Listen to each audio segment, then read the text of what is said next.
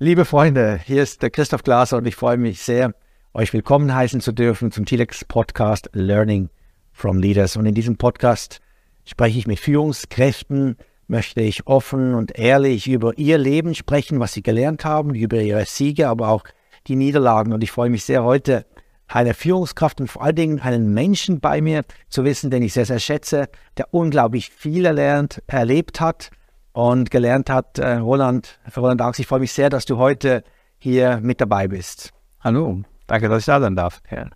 Und Roland, äh, wir werden gleich intensiv von dir hören, aber einfach um dich so ein bisschen vorzustellen, äh, mit dem, was vielleicht hinlänglich auch über dich bekannt ist. Du bist heute Präsident der ULA, United Leaders Association, der Vereinigung der deutschen Führungskräfteverbände, also sozusagen dem Sprachrohr der Führungskräfte in Berlin und Brüssel. Und du bist seit sage und schreibe 34 Jahren unterwegs bei der Deutschen Telekom äh, und bist heute Vice President BNB Sales in der Deutschen Telekom GmbH. Und äh, als ob das nicht schon genug wäre, bist du auch noch, hast du noch eine Vielzahl weiterer Aufgaben. Du vertrittst unter anderem die Interessen der Führungskräfte als Vorsitzender des Unternehmens Sprecherausschusses und bist Aufsichtsrat äh, der Telekom Deutschland GmbH. Und zu guter Letzt und ich glaube, das verbindet uns auch. Bist du großer Fußballfan? Absolut. Äh, leider vom falschen Verein, möchte ich sagen. Ansichtssache. Und äh, vielleicht äh, das Wichtigste, du bist äh, tatsächlich äh, ähm, Ehemann und, und, und Vater von vier Kindern. Und du hast mir gestern erzählt, wo wir uns gesprochen haben, stolzer Großvater von sieben Enkelkindern. Ja. Und an alle Zuhörer, wenn du diese Podcast schätzt, vielleicht gehst du auf Like und Subscribe. Und jetzt geht's los. Ähm, Roland, äh, in der Vorbereitung habe ich an, an dich gedacht und habe mir überlegt, was, was sticht bei dir so für mich heraus, an, an was, an was denke ich, wenn ich an dich denke. Und ich habe gemerkt, tatsächlich, du hast so eine innere Ruhe, du hast so meistens einen Stahl, einen Schalk, äh, glaube ich, hinter den Ohren, hast einen Humor. Ähm, wie, wie, also ist, hattest du das immer schon, so eine gewisse innere Ruhe oder hast du das erarbeitet oder trügt der Schein? Vielleicht alles so ein bisschen. Also ich glaube äh, äh, schon, dass ich, dass mir gelingt, äh, zunehmend auch, vielleicht es liegt auch an der Altersgelassenheit, die man dann irgendwie mit 50 irgendwann erreicht, dass es mir gelingt, äh, ein Stück weit die innere Ruhe äh, zu bewahren. Äh, innerlich sieht es dann manchmal auch etwas anders aus, als das dann vielleicht nach außen kehrt. Was mir aber sehr wichtig ist, insgesamt im Leben, ist tatsächlich Spaß zu haben und auch Humor zu haben. Humor ist eine Energiequelle für mich. Ähm, und ehrlich gesagt, ich versuche es halt immer nicht ganz so schwer zu nehmen, viele Dinge. Es gibt viel, ganz viel negativen Impact, den man auch über die Rollen teilweise auch erfährt, also die ich dann so mitbekomme. Ähm, die Sachen nicht ganz immer so ganz eng an mich ranzulassen, ohne oberflächlich zu bleiben. Also zu sein, das ist, ist die Gefahr dabei. Das darf natürlich nicht das Gegenteil umkehren. Ähm, und insofern gelingt es mir irgendwo, den Weg dazu finden. Äh, und ja, auch wichtiger Punkt ist auch das Thema Familie und Freundeskreis weil das sind dann die Dinge, wo man loslassen kann oder Fußball, äh, vielleicht reden wir später nochmal drüber.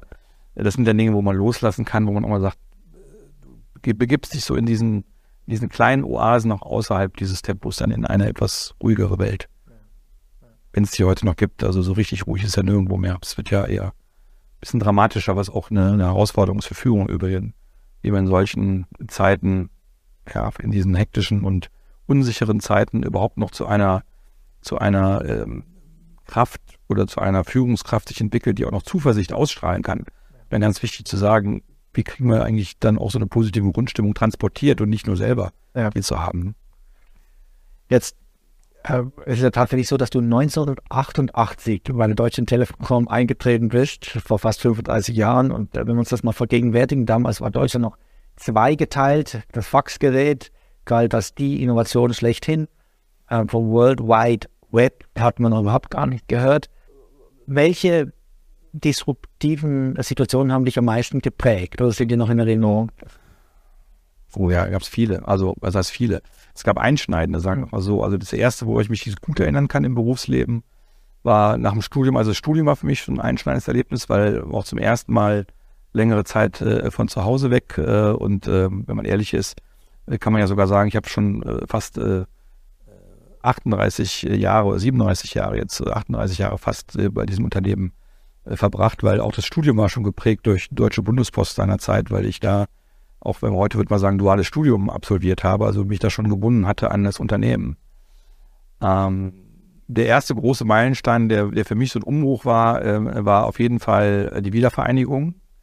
Also ich kann mich sehr gut erinnern an 1990, als dann ähm, Ost und West äh, zusammenkamen äh, in Deutschland und wir auch im Unternehmen, und das waren so meine ersten beruflichen Stationen seiner Zeit, sehr viel mit der, mit der Wiedervereinigung und dem sozusagen Aufbau Ost, so hieß das Projekt damals bei der Deutschen Telekom, zu tun hatten. Ähm, wir Projekte hatten dann, ähm, ich war zwar dann nicht die ganze Zeit in den neuen Bundesländern, aber von hier aus immer temporär.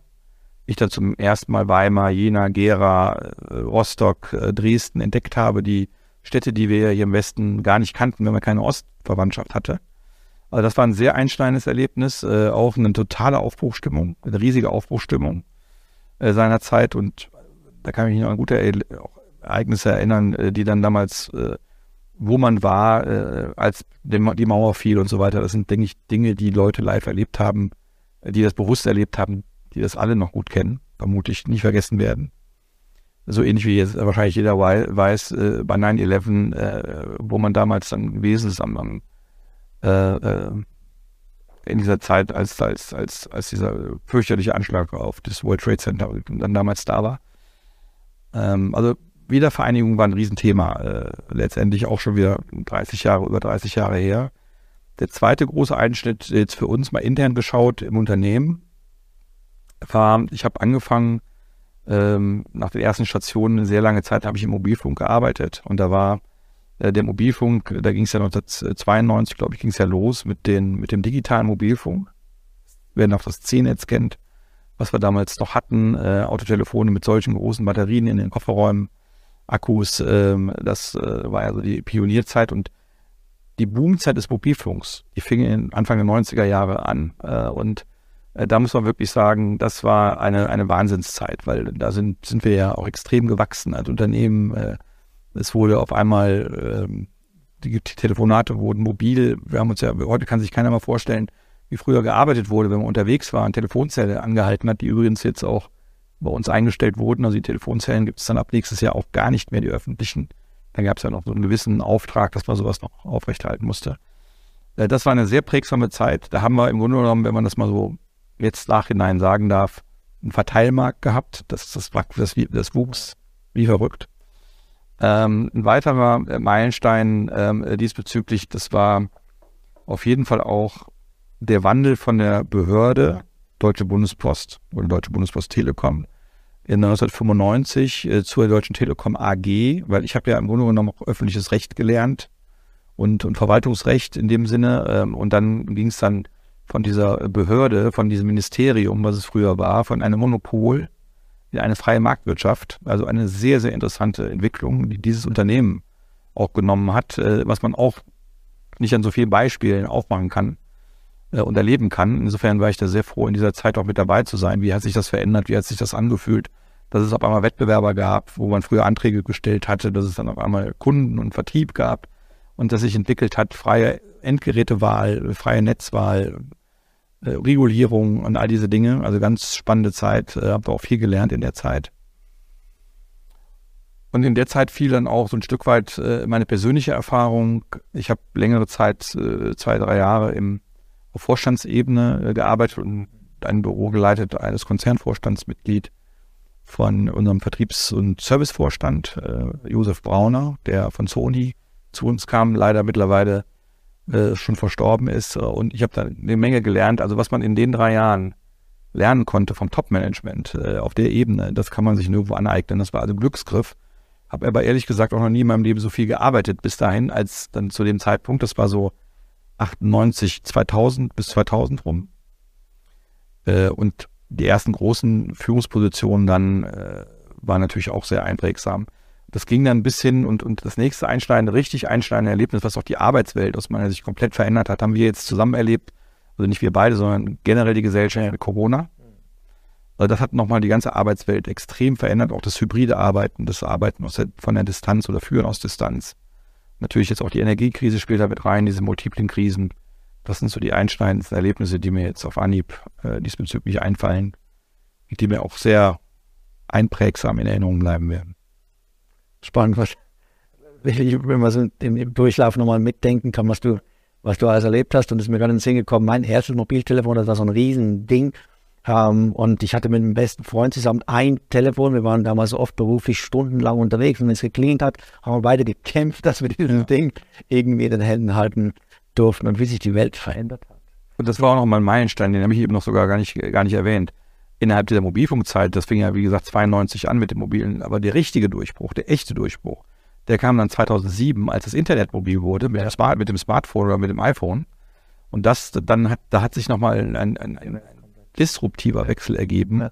was das Thema äh, ja, Gebrauch oder, oder Nutzen von, von, von Mobilität oder von mobilem Internet und von, von Mobilfunk betraf. Ja. Also das war eine sehr, sehr spannende. Also auch das ist, das ist ja diese, dieser Wandel aus einer analogen Welt zu kommen und das erleben ja nur die, unsere Generation in dieses Digitale als Non-Native oder Non-Digital Native in diese Welt reinzuwachsen, ja. ist eine riesen Herausforderung, aber auch eine, eine, eine riesen Erfahrung gewesen. Also mir hat das sehr, sehr viel Freude und, und Excitement bereitet.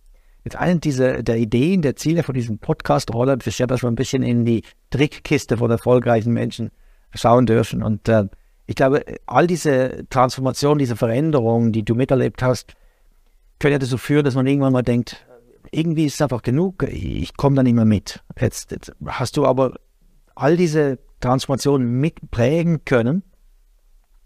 Und äh, es wäre spannend zu erfahren, ob es da wie so ein Sieg, wenn du zurückschaust auf deine Zeit, ob es da ein Secret, äh, ein Geheimnis gab, so eine, Formel gab, die dir geholfen hat, äh, langfristig wirklich eine berufliche Karriere gestalten zu können. Ich bin selber, du weißt, ist großer Tennisfan. Roger Federer hat ja äh, mit 40 Jahren noch große Titel gewinnen können und er hat tatsächlich Anfang, äh, am Anfang seiner Karriere, äh, mit so 20 Jahren, war er der erste, weltweit erste Top-Tennisspieler, der sich gesagt hat, ich liebe den Sport so sehr, ich will lange spielen, also mache ich dreimal pro Jahr eine zwei- bis dreiwöchige Pause. Das war undenkbar damals. Die Konkurrenz war geschockt.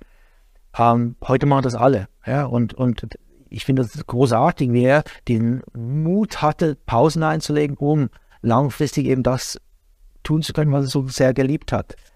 Gibt es für dich vielleicht eine entscheidende Situation oder eine Gewohnheit, etwas, was dich dir ermöglicht hat, ähm, diesen Beruf, den du ja sehr liebst, so lange eben mit Leidenschaft äh, ausüben zu können? Gibt es bestimmt mehrere Sachen. Ähm, wenn man so reflektiert und darüber nachdenkt, wie kam eigentlich der Erfolg, dann denkt man erstmal, du hast eigentlich im richtigen Moment immer Glück gehabt. Wenn das aber mehrfach passiert dann äh, und hat eine gewisse Wiederholungsfrequenz, dann kann man eigentlich nicht immer vom Glück reden. Da muss ja irgendwas was richtig sein.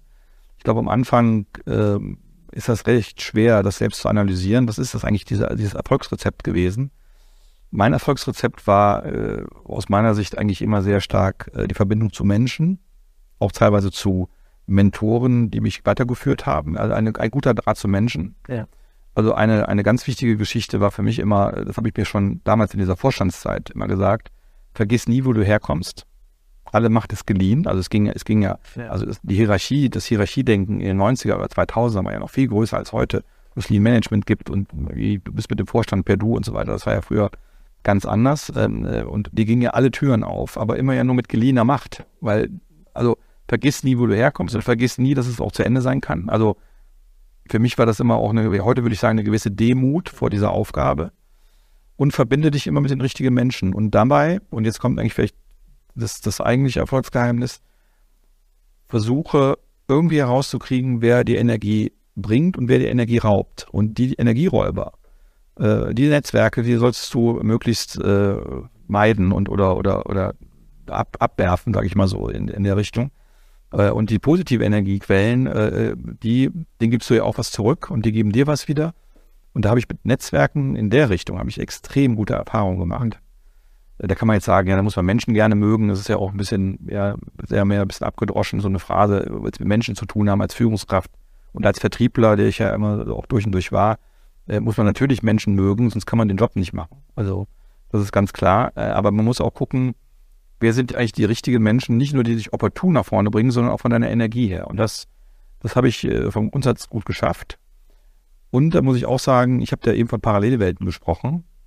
Ähm, diese Vermischung zwischen Arbeit und, und Privatem, äh, konzentriere dich auf das, was du machst. Also arbeite, konzentriere dich darauf oder mache was mit deiner Familie und konzentriere dich dann äh, da drauf ähm, und nehme dir jetzt auch deine eigenen Auszeiten. Ich habe immer wieder meine eigenen Auszeiten genommen. Ich kann zum Beispiel hervorragend abschalten beim Motorradfahren und konzentriere mich nur auf die Straße und auf die Maschine und, und auf die Tour, die ähm, da kannst du kein Handy-Telefonat führen oder nur ganz schwer, das macht keinen wirklichen Spaß dabei, ja. Ähm, das ist mal so, so, ein Punkt, wo ich sagen würde, das sind so die, das sind so, was mir so auf Anhieb einfallen würde, die Energiequellen. Ja. Aber es sind, es ist immer ein Konglomerat aus vielen und es ist nie eine einzelne äh, Geschichte.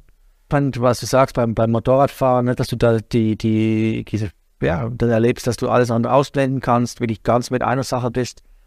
Und das ist sicherlich auch eine Parallele zum Sport. Ähm, das erlebe ich auch in Phasen, wo ich extrem viel zu tun habe. Zum Beispiel heute war so ein Tag, wo ich, ich wollte auch fit sein, hatte aber nicht wirklich viel, viel Zeit, mich vorzubereiten und, und mir dann vielleicht am Morgen eine extra Stunde zu nehmen, wo ich in der Natur bin, wenn, wenn es dunkel ist draußen, mhm. ein bisschen Sport zu machen, hilft mir auch, alles andere auszublenden und wieder im Jetzt zu sein. Und das ist so, so wichtig und so eine wichtige Energiequelle. Ich habe manchmal das Gefühl, wenn, wenn zu viel Druck im System ist, wenn auch Angst da ist, was, was derzeit ja auf jeden Fall der Fall sein kann, wenn sich die Welt auch Welt so präsentiert, wie wir das gerade erleben, dann kann es sein, dass wir sehr stark auf das Thema Schnelligkeit fokussieren, aber vielleicht die Stabilität verlieren, also die, das Bewusstsein so ein bisschen verlieren und dann dadurch auch diese Flexibilität, um die es ja eigentlich geht. Du hast gerade gesagt, dass du äh, den Führungskräfteverband leitest. Wie erlebst du das? Also wo stehen da die Führungskräfte in Deutschland, äh, deiner Meinung nach? Ja, ist schwierig, das so pauschal zu sagen. Allerdings, äh, ich gebe dir vollkommen recht. Äh, je größer der Druck, desto, also ich, das erlebe ich auch oder beobachte ich auch, desto größer der Aktionismus. Es gibt ja nicht umsonst ein altes chinesisches, äh, chinesisches Sprichwort, wenn du es eilig hast, geh langsam. Das hat ja schon seinen Sinn. Ja. Weil ich glaube, das würde uns gut tun, manchmal mehr innezuhalten, als, als aktionistisch unterwegs zu sein. Ja. Äh, aber ich glaube, es gibt, es gibt beide Seiten. Es gibt Führungskräfte, die das sehr bewusst machen, die also sehr bewusst sagen, lass das mal äh, entsprechend äh, in Ruhe bewerten und, und, und Handlungsoptionen ableiten, äh, die uns da weiterführen. Es gibt andere, die äh, dem Druck äh, dann irgendwie anheimfallen und vielleicht auch nicht standhalten, die dann sehr aktionistisch werden. Ich glaube, beides gibt es. Ähm, die Frage ist in der Tat, wie kann man das vermeiden? Also wie kannst du dich man kann das ja nur vermeiden, indem man sich dessen bewusst wird. Wenn du dir nicht bewusst bist, dass du getrieben bist, dass du in Hektik bist, das ist schwierig. Also du musst schon eine gewisse Art und eine, eine, eine, Möglichkeit und, und auch einen, einen Drang oder eine Erkenntnis zur Selbstreflexion haben. Äh, ist, das ist ein, eines der Punkte, die ich auch in meinem Leben gelernt habe, dass es sehr oft äh, Sinn macht, mal selbst sich zu reflektieren. Also mal eine Standortpositionierung oder mal, ich sage mal, runter vom Platz rauf auf die Tribüne so mein Lieblingsplatz beim Fußball auf der Tribüne, nicht auf dem aktiven Spielfeld zu sein, hat auch viele Vorteile, weil man einfach mal gucken kann, wie das Spiel funktioniert und wie du, welche Rolle du da gerade oder wie du da gerade unterwegs bist. Aber der Druck ist enorm geworden. Also ich sehe das ja auch äh, gerade in unserer Branche. Wir sind ja einer derjenigen, die die Digitalisierung befeuern. Unser, unser, unsere Strategie, Leading Digital Telco als Deutsche Telekom, äh, ist ja genau der Punkt, bringe Unternehmen äh, in diese neue, in diese moderne Welt, in diese Digitalisierung, nehmen sie mit auf diese Digitalisierungsreise. Ähm, und wenn man überlegt, was auch die Krisen mit uns machen, der wird der Druck ja auch noch größer. Ähm, siehe Corona, ähm, da haben wir ja einen riesen Druck gehabt, uns auch immer wieder selber neu zu erfinden mit virtuellen Arbeitsweisen und so weiter. Ich sehe das als großes Thema an. Ich glaube auch ein Thema, was uns nicht mehr verlassen wird. Also jetzt nicht Corona, sondern diese Schnelligkeitsthematik, äh, also diese, diese, dieser alte Spruch, äh, die Schnellen fressen die Langsamen, das war ja dein Eingangsstatement auch. Ja. Halte das für ein großes Thema, also auch im Führungskräftebereich. Und es gibt genug Leute, die diesem Druck nicht standhalten und irgendwann aussteigen und sagen, ich habe keine Lust mehr, Führungskraft zu sein. Ich möchte das nicht mehr mitgehen. Ähm, ich äh, übertrete auch Grenzen, die dann auch Grenzen sind, wo mangelnde Wertschätzung zum Beispiel auch da ist oder wo äh, man dann halt äh, dieses, mein schlimmster Begriff finde ich immer Humankapital, ja, also dieses Humankapital äh, stellt der Mensch ja nur, oder Human Resources, der Mensch nur als Ressource dar, die dann halt den Menschen nicht mehr im Mittelpunkt haben und dann, sag mal, wird es dann aus kritisch und, und, und, und auch teilweise gesundheitlich gefährlich. Gibt es ja, viele Beispiele. Diese, dieses Bild der Tribüne gefällt mir sehr, sehr gut. Ja. Also das wird gleichzeitig ähm, rennen können, vielleicht auf der Tanzfläche sind, aber auch irgendwie von der Tribüne, vom Balkon aus beobachten und selbst auch beobachten können, gewahr sind äh, dessen, was wir tun ähm, und dann ganz bewusst auch eben die Richtung ändern können. Und ich glaube, da ist das, das Thema Achtsamkeit jedenfalls für mich ganz zentral und, und ich sehe, dass das für mehr und mehr Führungskräfte auch sehr wichtig ist. Achtsamkeit ja eine Situation, wo ich mal ganz mit dem bin, was gerade ist, vielleicht auch mal so ein bisschen den Stopp-Knopf drücke, äh, die Welt die Welt sein lasse, zu mir selbst zurückkehre, damit ich danach wieder mit ja, mehr Klarheit, mit, mit mehr Intention ähm, in die jetzt aktuell richtige Richtung von mir aus auch rennen kann. Äh, ich mache das jeden Morgen, Achtsamkeit, und äh, ich weiß, dass das für dich auch so eine gewisse Rolle gespielt hat in den letzten Jahren. Äh, wie, wie, wie, erlebst du das in, in, in, in, deiner, in, in deinem Leben und auch in dem Tempo, mit dem du unterwegs bist, äh, das Thema Achtsamkeit? Also erstmal gibt es eine zunehmende Erkenntnis, dass das immer wichtiger wird, äh, dass es echt ein wichtiges Thema ist. Ähm, und äh, auch in unserer Beratung, also wir sind ja als äh, Sprecher der Leitenden auch für individuelle Beratung von Führungskräften mit Problemen da. Erste Anlaufstelle, ich sage mal ein bisschen kollegiales Coaching, wobei das jetzt eher der wissenschaftliche Begriff. Äh, und und äh, uns ist, oder mir persönlich ist durchaus bekannt, äh, dass das Burnouts und so weiter, dass das eine Tagesordnung ist. Das sind nämlich genau dann die Menschen, die mit dem Druck nicht umgehen können oder mit, ja. teilweise auch mit ihrem eigenen Anspruch nicht mehr. Das ist gar nicht so sehr der Druck von außen, sondern oft auch der Druck von innen. Ja der dann der entscheidend auch dieses Fünkchen dann oder dieses Tröpfchen oder das fast überlaufen gerät. Ähm, insofern sehr wichtig. Ich habe eben von Selbstreflexion gesprochen und äh, finde ich auch einen wichtigen Punkt äh, diesbezüglich. Und ähm, ich glaube, insgesamt ist auch die Frage, wie geht man selber damit um, um halt eine gewisse Resilienz zu entwickeln. Also wie, wie stelle wie stell ich mich da, da auf? Ich hatte eben davon gesprochen, schaue dir deine, äh, deine Themen an und gehe mit Demut an deine Aufgabe ran und mit Dankbarkeit. Mhm. Dankbarkeit halte ich für einen ganz wichtigen Punkt. Dankbar zu sein, was ähm, auch für mich ein wichtiger Punkt ist, weil äh, zu uns kommen ja nicht die Führungskräfte, die sagen, toller Chef, tolle Mitarbeiter, super Zielerreichung, tolle Gehaltserhöhung. Sondern das ist ja genau der negative Impact, der mehr kommt, weil dafür sind wir ja da. Und das ist ja nicht ganz ungefährlich, selber dann äh, immer sehr viel negative Energie, ich habe eben von ne negativer Energie gesprochen, die wir aber nicht eliminieren können, weil es ja unsere Institution und mich dann gibt, um diesem Kollegen, der Kollegin zu helfen. Also musst du ja eine Strategie entwickeln, äh, um das nicht an dich ranzulassen. Für mich ist Dankbarkeit ein wichtiger Punkt. Ja. Habe das auch mal bewusst gelernt. Ich weiß gar nicht mehr von wem so genau, äh, dass man da auch nochmal sehr intensiv drauf schauen kann. Und einfach am Tag mal zu überlegen, am Abend zu überlegen, wofür bist du eigentlich dankbar? Ja. Ähm, es gibt jetzt so große Diskussionen im Rahmen der Energiekrise. Unsere Büros sind jetzt alle nur noch auf 19 Grad geheizt. Und das ist eine ganz große Katastrophe. Und demonstrativ kommen da Menschen mit Schal und Handschuh ins Büro, wo ich sage, Leute, schaut mal woanders hin wie es den Menschen gerade geht und relativiert das mal. Und dann seid ihr dankbar, dass ihr morgens die warme Dusche habt. Das sind ja Selbstverständlichkeiten. Die machen wir uns ja nicht immer jeden Tag bewusst. Aber ähm, ich finde, wenn man sich sie mal bewusst macht, und wenn es so fünf bis zehn Minuten sind am Abend, dann sieht man mal, für wie viel Kleinigkeit man dankbar sein kann. Und du kriegst sofort, also das, so geht es mir, dann sofort eine andere Grundstimmung.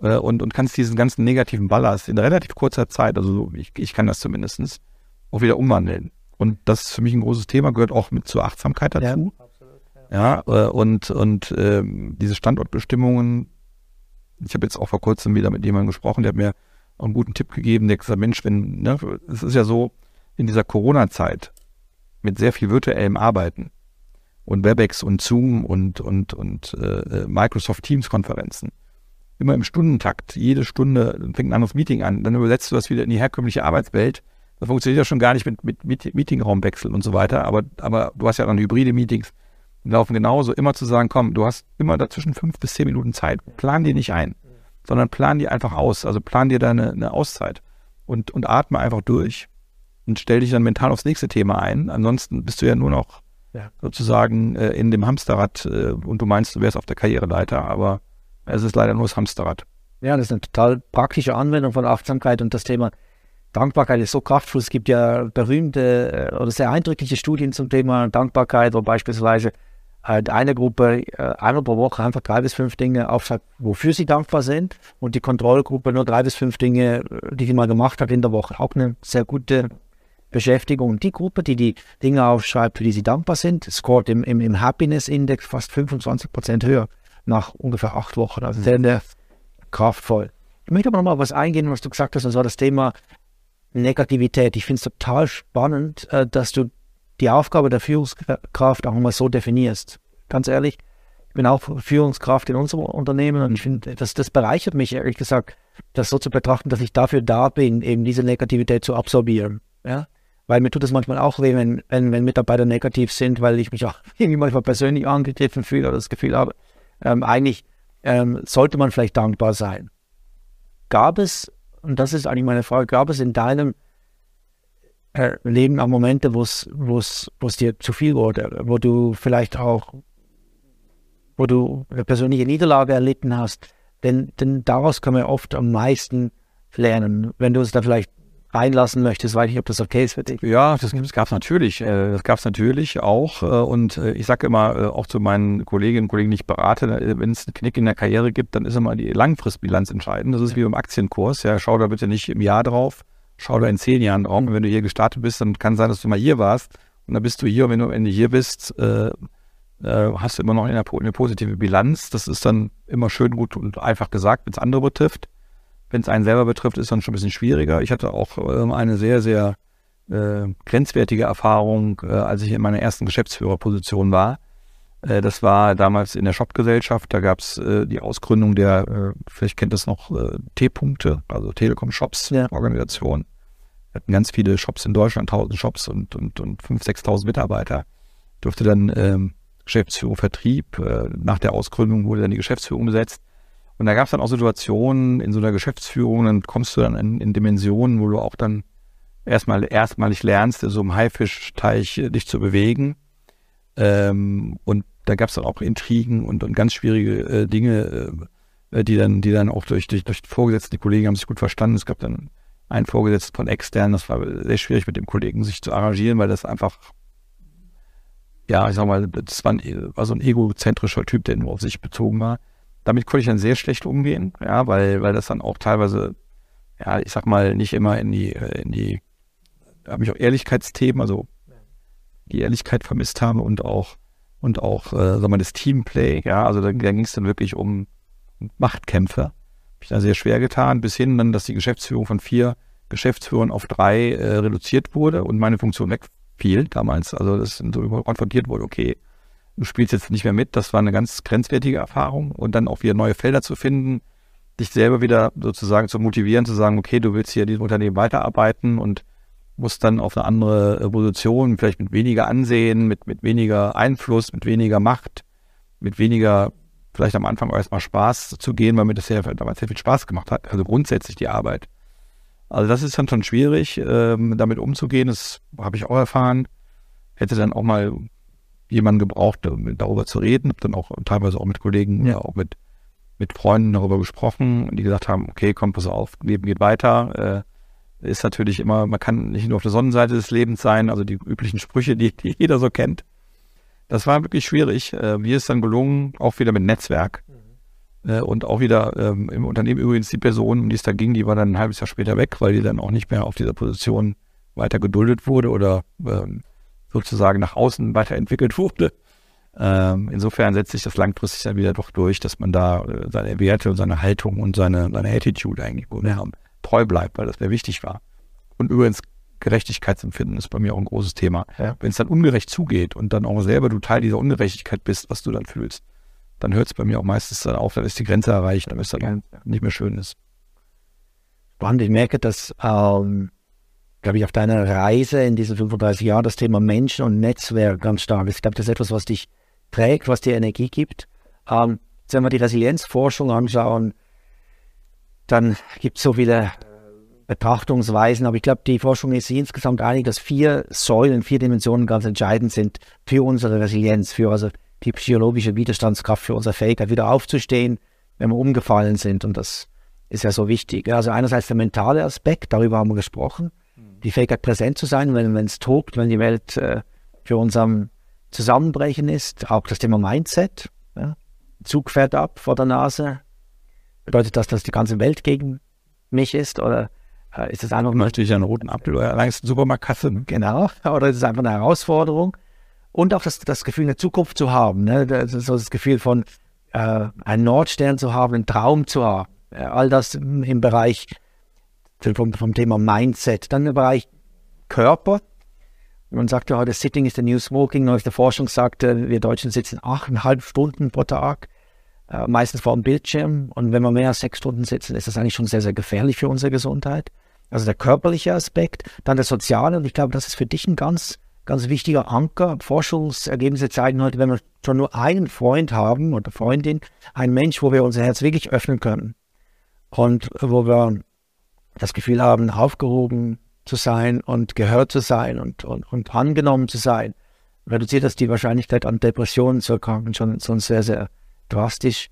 Und dann der Bereich der Sinnhaftigkeit. Ja? Also das Gefühl, Teil zu sein von etwas, vielleicht auch in Bezug zu uns selbst, unseren Werten, wie du gesagt hast. Äh, aber auch bei der Arbeit, das Gefühl, was Sinnvolles zu tun bei der Arbeit. Eine McKinsey-Studie zeigt, dass wenn wir das erleben, dass wir fast fünfmal höheres Wohlbefinden erleben, aber auch viel, viel mehr Engagement. Also äh, mentales, äh, der Bereich Körper, soziale Sinnhaftigkeit. Was würdest du sagen, ist so, was sind, was sind deine größten Kraftquellen? Ist es das Soziale? Also würde ich schon sagen, ja. Soziale ist bei mir, spielt bei mir eine sehr große Rolle. Hm. Ähm, irgendwann habe ich dann auch für mich entschieden, ich will äh, meine Erfahrungen und meine, äh, ja, meine ganzen Dinge, die mich so bewegen äh, oder die ich erfahren oder erlebt habe, weitergeben können und damit anderen Leuten zu helfen in der Wirtschaft. Ich mache das ja hier im Unternehmen. Zum einen, äh, das ist jetzt noch nicht mehr mit großen Karrieresprüngen dann verbunden, kann man sich auch vorstellen, wenn man sich mal so für so einen Weg entschieden hat, dass das jetzt äh, äh nicht dazu führt, äh, äh, dass man jetzt entsprechend dann, ähm, man muss ja auch Zeit dafür aufwenden, dass man jetzt irgendwie das als Karriereförderer hat. Aber ihm bringt es unwahrscheinlich viel, Menschen zu helfen und die dann sagen, also selbst wenn man nur das Schlimmste verhindert hat äh, äh, und dann äh, diese, diese einfach ein Dankeschön bekommt von, von dem Gegenüber, äh, du hast mir auf jeden Fall in der richtigen Zeit oder in einer schwierigen Zeit weitergeholfen, selbst nur mit dem Gespräch. Da gab es jetzt noch gar nicht großartig eine Lösung oder so, sondern nur mit dem Gespräch. Hm. Äh, ist das, bringt mir das persönlich unwahrscheinlich viel. Insofern dreht sich dann auch dieser negative Impact immer dann für mich persönlich in einen positiven Impact äh, wieder, wieder um. Das ist ein sehr wichtiger Punkt. Und das war dann auch meine wirklich auch so ein Stück weit meine Motivation, über das Unternehmen hinaus jetzt auch der Gesellschaft was zurückzugeben, äh, in dieses Ehrenamt äh, zu gehen. Das ist ja ein unbezahltes Ehrenamt, da als Präsident des Deutschen Führungskräfteverbandes äh, unterwegs zu sein, um halt ähm, diese ganze Thematik auf andere Füße nochmal zu stellen, auf politischere Füße. Wir sind da sehr stark im politischen Umfeld dann unterwegs für, diese Themen. Übrigens dann auch ähm, breiter für mit dem Fokus auf andere Unternehmen, andere Branchen, ganz spannend. Ne? Was macht eigentlich eine Chemiebranche? Was macht eine Automobilbranche? Was macht die Industrie? Also da, da auch nochmal ein Stück weit einen größeren Scope zu kriegen, das ist für mich schon äh, sehr wichtig gewesen. Dieses Netzwerk und auch dieses Teil eines Ganzen sein. Für mich ist es aber wichtig, Teil eines Teams zu sein und kein Einzelkämpfer. Das kann ich auch nur bestätigen, was die Forschung sagt. Wenn du, wenn du Teil des Netzwerkes bist äh, und nicht außerhalb stehst, das ist, macht das extrem viel aus. Hm. Und das mit den Freunden kann ich auch bestätigen, bewahre die einige wenige Freunde über, über Jahre, über, über Jahrzehnte, eigentlich sogar schon von Anfang an als Kind und Schulzeit habe ich teilweise äh, einige Freunde, die, die heute noch mit mir zusammen unterwegs sind. Äh, zwar dann selten, aber immerhin gibt es die doch. Äh, und die wird es dann hoffentlich auch geben, wenn ich außerhalb des Berufslebens stehe. Ähm, insofern, das ist auch eine wichtige Geschichte. Bewahr dir deinen Freundeskreis. Ja. Oder bewahr dir einen Freundeskreis. Ähm, das muss ja nicht immer der gleiche sein. Der verändert sich ja ein Stück weit über die, über die Lebensjahre. Aber das ist auch ein wichtiger Punkt. Ja, klasse. Jetzt, die letzte Frage äh, ist eine sehr persönliche. Äh, und zwar haben wir ja begonnen mit der Idee, dass du 1988 der Deutschen Telekom äh, gekommen bist, da wo es eben die Welt noch eine ganz andere war. Die Faxgerätezeit. Faxgerätezeit. Und wenn du dir jetzt vorstellen würdest, ähm, dass du deinem alten Ego, wenn, dass du dir selbst gegenüber sitzen würdest, wenn ich der äh, Roland vor 25 Jahren, vor 35 Jahren wäre, was würdest du dir selber raten, zurückblickend äh, auf, auf dieses, dieses Leben, was du geführt hast, äh, beruflich, privat? Was würdest du dir selber raten und damit vielleicht auch anderen Menschen, ähm, um eben das Leben gut ja, gestalten zu können? Also ich würde mir vor allen Dingen raten, früher das Leben bewusster zu leben. Also ich habe mein Leben gerade so am Anfang der Karriere sehr fokussiert gelebt und, und sehr einseitig im Grunde genommen gelebt. Äh, mach dir klar, dass es mehr gibt außer Job und, und, äh, und Karriere. Äh, das ist, das äh, würde ich mir früher bewusster, also würde ich mir heute früher bewusster machen als Tipp, als, als, als Rat. Äh, das ist das eine. Dann für mich persönlich, wenn ich das nochmal zurückdrehen könnte, würde ich zum Beispiel, was ich nie ähm, erfahren habe, weil ich immer in Deutschland gearbeitet habe, internationale Erfahrungen sammeln wollen. Also irgendwo mal im Ausland zu studieren oder mal im Ausland zu arbeiten, das ist mir immer nur temporär für, für, für Tage, Wochen mal ähm, gelungen, aber nicht jetzt richtig internationale Erfahrungen sammeln zu können. Ich glaube, das halte ich heute für eine sehr, sehr wichtige Voraussetzung auch, äh, um halt sich als Persönlichkeit zu entwickeln. Schau mal auf andere Länder, andere Gesellschaften. Das würde ich schon sagen. Ähm, und vielleicht auch mal früher darüber nachzudenken, was will ich eigentlich hier hinterlassen? Was ist mein persönliches Vermächtnis? Was ist eigentlich meine, meine, meine, mein Grundziel, das ich verfolge, was dann sein soll, wofür ich das eigentlich alles mache. Das, das, ich weiß nicht, das ist ja wahrscheinlich auch so ein Thema, ja. was im Alter mit mehr, mehr Bewusstsein dann äh, dazu kommt, darüber nachzudenken. Ähm, das mal eher zu denken, um, um die Weichen vielleicht früher in so eine Richtung zu stellen. Also ähm, ich erfahre das jetzt ja mit Enkelkindern, die, ich bin ja jetzt auch im relativ jungen Alter mit Enkelkindern gesegnet äh, und es ist, es ist Wahnsinn, wenn man das viel sich bewusster macht, was, was diese kleinen Menschen aufnehmen und, und, und, und wie die begeistert, zu begeistern sind. Ähm, bei meinen eigenen Kindern war ich da vielleicht viel zu sehr abgelenkt, mich darauf zu konzentrieren, nicht so bewusst vielleicht äh, mich darauf einstellen zu können. Das äh, ist schon Wahnsinn. Also mach dir viele Sachen mehr und früher bewusst. Das wäre so mein, mein, meine Grund, mein Grundtipp, die ich so zum Abschluss geben würde. Also Bewusstsein und also diese Perspektive, das Warum und nicht nur das Was in den Vordergrund stellen, diese Sinnhaftigkeit. Vielleicht noch eins, ähm, das hängt damit natürlich zusammen, auch das gesünder Leben. Also was ich, was ich überlegt habe, wie wenig ich gerade in, in früheren Zeiten geschlafen habe, weil ich dann bis ein, zwei Uhr nachts gearbeitet habe. Das gehört ja mit dazu zu sagen, es gibt mehr als nur Karriere. Ähm, äh, da waren die Nächte sehr, sehr kurz. Heute sind sie sehr, sehr kurz, weil ich halt irgendwie früher wach werde und nicht mehr schlafen kann. Aber das ist dann eher die senile Bettflucht dann heute. Aber aber mach dir auch bewusst, bau deine, deine Gesundheitsdinge besser ins Leben ein. Und ich meine, das ist ja auch heutzutage gar kein Problem mehr, auch das, das, das zu arrangieren irgendwie.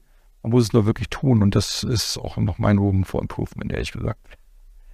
Ja, klasse. Vielen, vielen Dank. Dann wünsche ich dir viele äh, bewegte Momente, ja, in denen du dich innerlich und im Äußeren bewegen kannst. Danke. Mich hat äh, sicherlich unser Gespräch bewegt. Ähm, herzlichen, herzlichen Dank dafür. Ähm, herzlichen Dank auch euch allen, ähm, den Zuhörern ähm, des Podcasts Learning uh, from Leaders. Ähm, hat mich sehr gefreut, Roland, dich hier, hier zu haben. Hat Spaß gemacht. Dankeschön. Vielen, vielen Dank. Hat mich sehr gefreut, dass ihr zuschaut. Uh, stay tuned. Uh, drückt den Like-Button, subscribe zum Telex Podcast und bis bald. Herzlichen Dank.